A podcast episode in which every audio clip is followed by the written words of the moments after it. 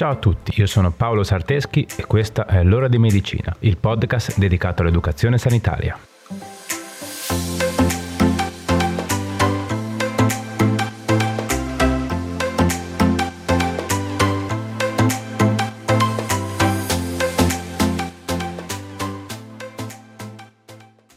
Ciao a tutti e bentornati. Oggi parliamo di un argomento molto importante ma ancora poco conosciuto. Non parleremo infatti di patologie o sindromi, ma della legge numero 219 del 22 dicembre 2017, che porta il nome di norme in materia di consenso informato e di disposizioni anticipate di trattamento. In pratica si parlerà di biotestamento o testamento biologico. Va bene, dai, ci siete? Partiamo. Prima di iniziare a parlare della legge vera e propria, bisogna contestualizzare il clima in cui essa nasce.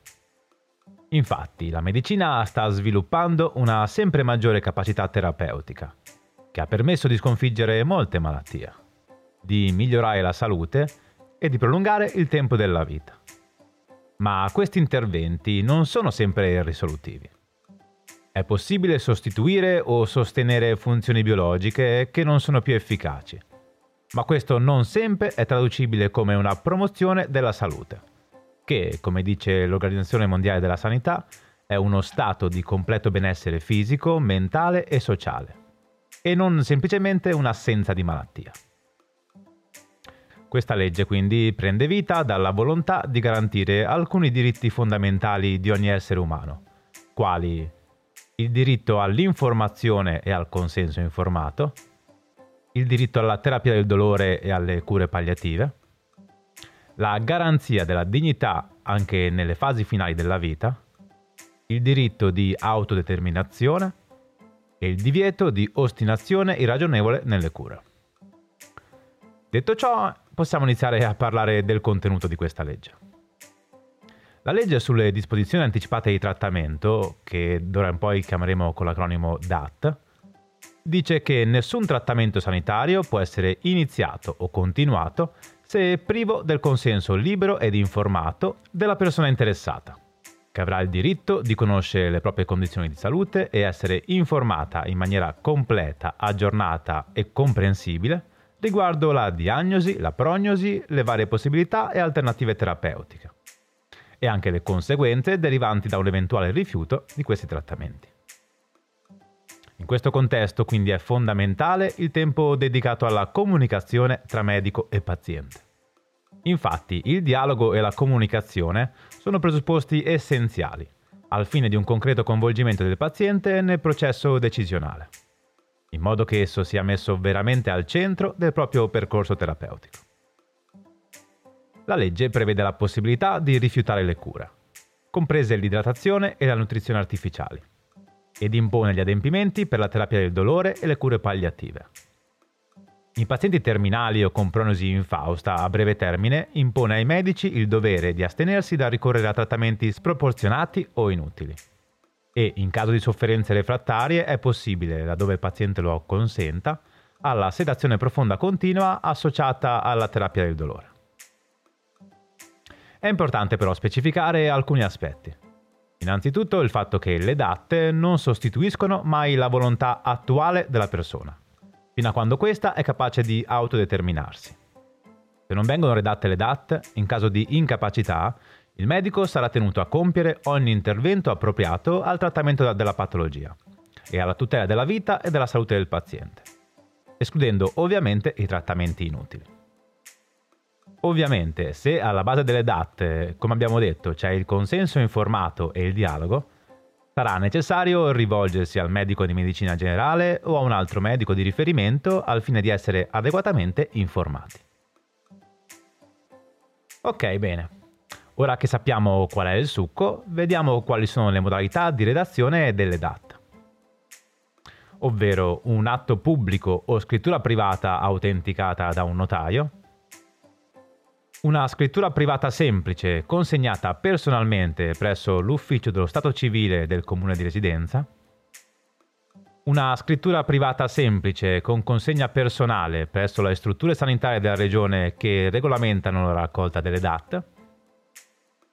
Una scrittura privata autenticata, consegnata personalmente presso gli uffici consolari italiani per i cittadini italiani all'estero, e in particolari condizioni fisiche di disabilità attraverso videoregistrazione o altri dispositivi, consegnati presso uno dei punti detti poco fa.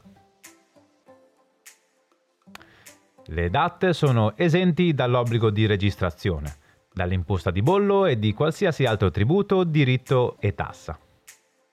Le date possono essere rinnovate, modificate o revocate in qualsiasi momento con le stesse modalità con cui sono state redatte. E in caso di urgenza di modificare o revocare, le eventuali modifiche o revoche possono essere fatte anche tramite dichiarazione verbale, raccolta o videoregistrata in presenza di un medico e due testimoni. E il fiduciario non può essere tra questi. Le DAT infatti prevedono anche la possibilità di nominare un fiduciario, ovvero una persona maggiorenne e capace di intendere di volere, che avrà il compito di rappresentare l'interessato nelle relazioni con l'interessato e le strutture sanitarie, quando esso non sarà più in grado di provvedervi da solo. Attenzione, la nomina del fiduciario non è obbligatoria, ma è molto utile e importante che la scelta ricada su qualcuno che sia in grado di rappresentare nel migliore dei modi la volontà dell'interessato. Se non c'è un'indicazione di un fiduciario, i familiari non possono scegliere al posto del paziente e, in caso di necessità, il giudice tutelare provvederà alla nomina di un amministratore di sostegno. Mentre in caso di contrasto tra medico e fiduciario, la decisione è demandata al giudice tutelare. Anche la revoca del fiduciario può essere fatta in qualsiasi momento, senza obbligo di motivazione e con le stesse modalità previste per la nomina. Il medico, in accordo con il fiduciario, può disattendere le DAT, quando appaiono palesemente incongrue, quando non corrispondono alla condizione clinica attuale del paziente e qualora siano sopravvenute terapie non prevedibili al momento della redazione delle DAT, capaci di offrire concrete possibilità di miglioramento. Anche in questo caso, se c'è un contrasto tra medico e fiduciario, è previsto l'intervento del giudice tutelare. Tutte le date consegnate presso notai, comuni o le strutture sanitarie competenti e i consolati italiani all'estero sono trasmesse ed inserite nella Banca Dati Nazionali delle DAT, istituita presso il Ministero della Salute, con la legge di bilancio del 2018. Questa banca dati, attiva dal 1 febbraio 2020, ha le funzioni di raccogliere copia delle DAT, garantirne il tempestivo aggiornamento in caso di rinnovo o modifica e assicurare la piena accessibilità al medico, all'interessato e al fiduciario. Ogni persona ha comunque la libertà di scegliere se trasmettere la copia delle DAT alla banca dati nazionale o se indicare dove esse siano conservate. Le DAT vengono conservate nella banca dati per 10 anni dopo la morte dell'interessato. Ok, dai, ci siete? Spero di sì. Direi che con il contenuto della legge dovremmo esserci, no? Ovviamente per avere approfondimenti potete consultare direttamente il sito del Ministero della Salute. Ora passiamo alla parte un po' più pratica, che dite? Pronti? Dai, andiamo.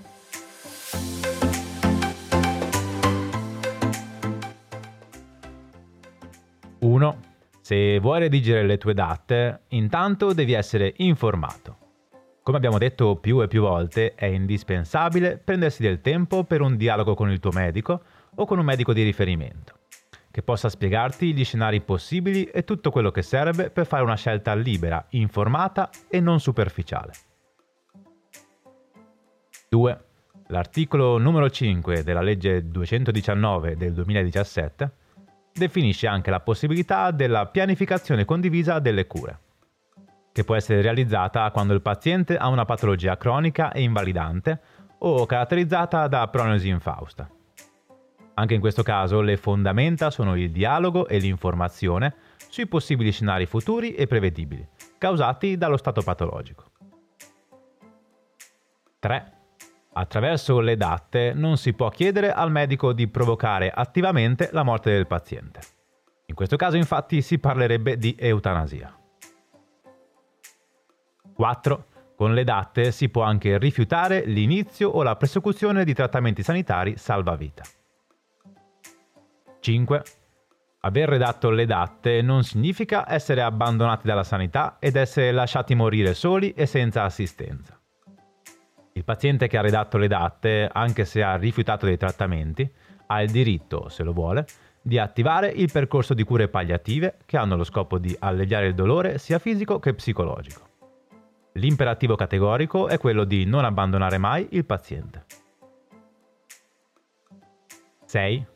Chi decide di voler usare tutto ciò che è possibile utilizzare per continuare a vivere non è un pazzo o un egoista che ha paura di morire. Semplicemente sente di avere ancora le forze, fisiche e morali, per continuare a vivere. 7. Una persona che, redigendo le proprie date, decide di rifiutare trattamenti sanitari che potrebbero allungargli la vita, non è debole. Ha semplicemente deciso di mettere dei limiti, probabilmente perché ne sente il bisogno. 8. La libertà e il rispetto delle opinioni di ciascuno sono alla base di qualsiasi rapporto umano, e quindi anche tra il professionista sanitario e il paziente. Non è compito dei professionisti sanitari quello di giudicare le scelte dei pazienti, anche quando queste non coincidono con ciò che avremmo fatto noi. Ok, bene, siamo arrivati alla fine di questa puntata. Un po' diversa e anche molto impegnativa perché tocca un argomento, quello del fine vita e della libertà di autodeterminarsi, che fa riflettere molto e allo stesso tempo ci mette di fronte a pensieri e argomenti che prima o poi toccheranno tutti noi. Prima di chiudere vorrei citare testualmente delle parole di Papa Francesco, utilizzate in un discorso fatto ai partecipanti a un meeting di medici sul fine vita, in cui ci ricorda che non siamo onnipotenti e invincibili, ma che possiamo sempre e comunque fare qualcosa di buono, ovvero prenderci cura. E se sappiamo che della malattia non possiamo sempre garantire la guarigione, della persona vivente possiamo e dobbiamo sempre prenderci cura, senza abbreviare noi stessi la sua vita, ma anche senza accanirci inutilmente contro la sua morte. In questa linea si muove la medicina palliativa. Ok, bene. Ora siamo veramente alla fine. Spero che questa puntata vi sia piaciuta. Fatemelo sapere, cercatemi sui miei canali social. Mi trovate su Facebook, Instagram e Telegram come Paolo Sarteschi. Facile. Prima di salutarci, come sempre, fatemi ringraziare la mia collega e amica Brenda Rebecchi, che porta avanti con me questo progetto. Ovviamente, grazie anche a te che sei arrivato ad ascoltarmi fino a qui. Condividi questa puntata con chi pensi che possa essere interessato facci crescere il più possibile.